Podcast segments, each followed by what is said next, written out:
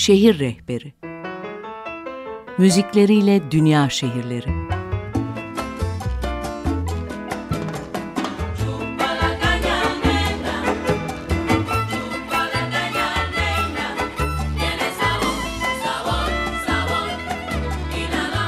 Tarihleri, gezilecek yerleri ve müzikleriyle dünya şehirleri.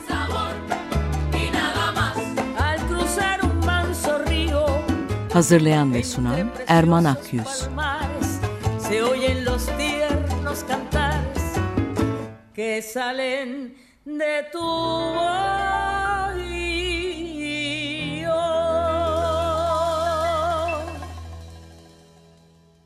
Günaydın Açık Radyo dinleyicileri, Şehir Rehberine hoş geldiniz. Ben Erman Akyüz. Bugün çok özel bir bölümde çok özel bir şehre seyahat edeceğiz. Bazı dinleyicilerim şu anda o şehirde. Bazıları da birkaç saat uzaklıkta. Evet, benim de sizlere seslendiğim İstanbul'a konuk olacağız bugün. Açılışta dinlediğimiz parça İstanbul'la ilgili en eski ve bilindik şarkılardan biri olan Üsküdar'a giderken şarkısının Osman İşmen Orkestrası tarafından yorumlanıp Üsküdar'da diskoteye giderken ismini alan versiyonuydu.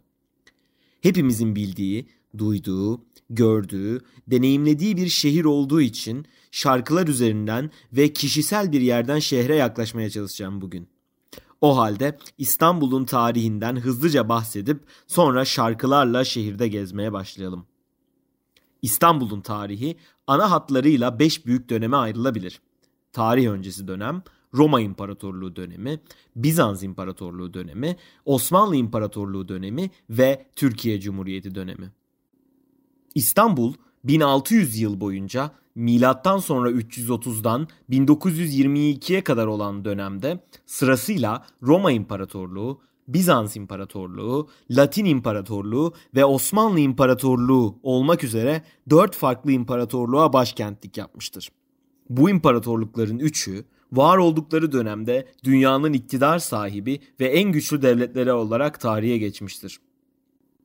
İstanbul'un yerleşim tarihi yaklaşık 300 bin, kentsel tarihi yaklaşık 3000, başkentlik tarihi ise 1600 yıla kadar uzanır.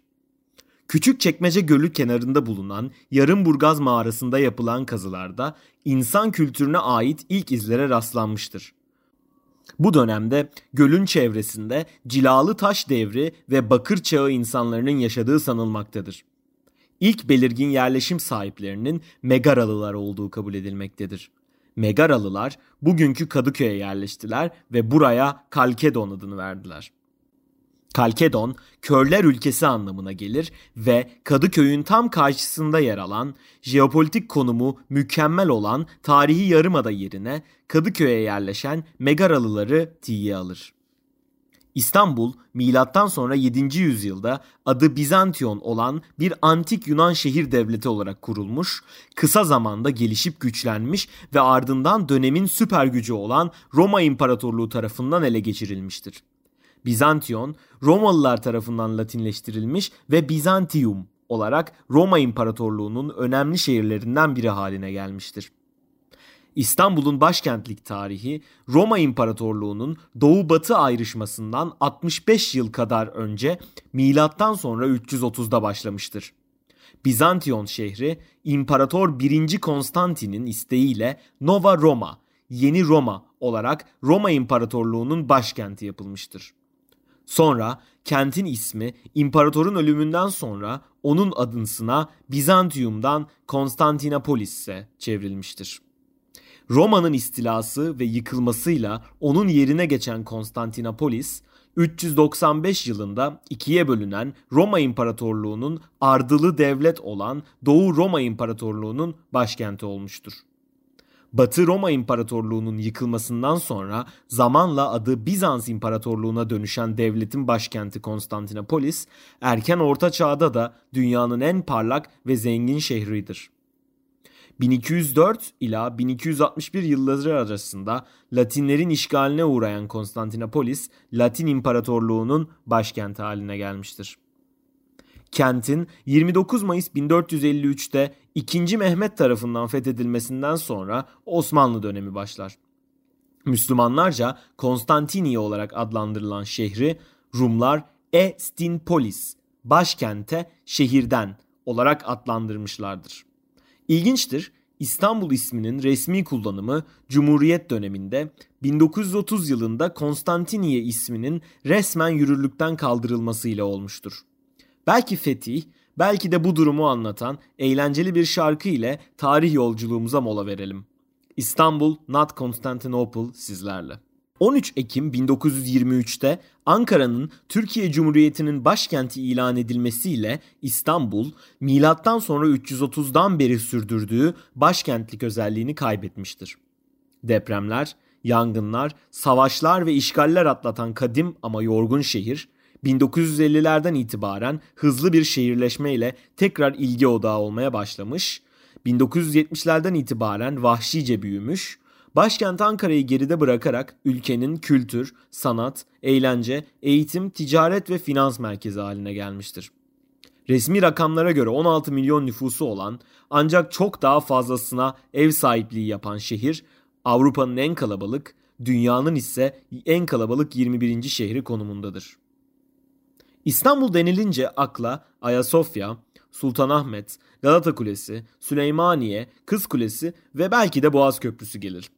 Ancak yayının başında da belirttiğim gibi biraz daha kişisel bir yerden kişisel şarkılarla yaklaşacağım İstanbul'a.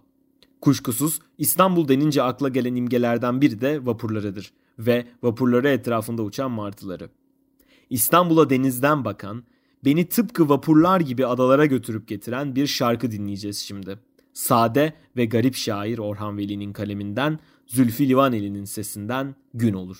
İstanbul'un en bilindik sembollerinden mimari bir yapı veya anıt olmayan ancak onlar kadar büyük ve önemli olan belki de tek şey İstiklal Caddesi'dir. Cadde-i Kebir veya Rue de Pera olarak da anılan cadde İstanbul'un ve Türkiye'nin en popüler caddesidir ve adına onlarca şarkı yazılmıştır. Ancak benim için şimdi dinleyeceğimiz şarkı İstiklal Caddesi'ni en çok çağrıştıran şarkıdır.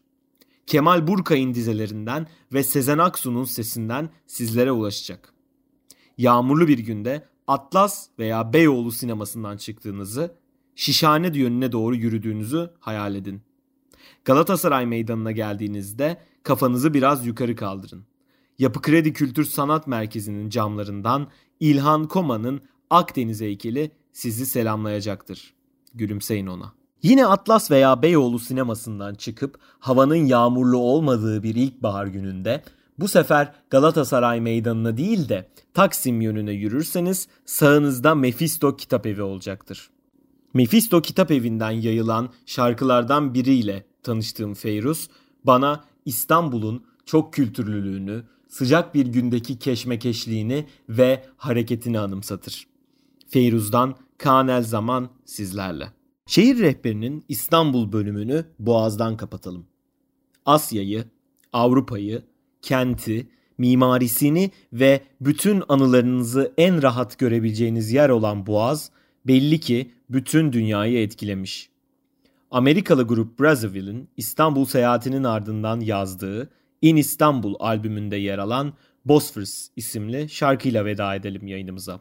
Bosphorus, İstanbul Boğazı ile evlenen bir kadını anlatıyor. Hepinize iyi günler dilerim.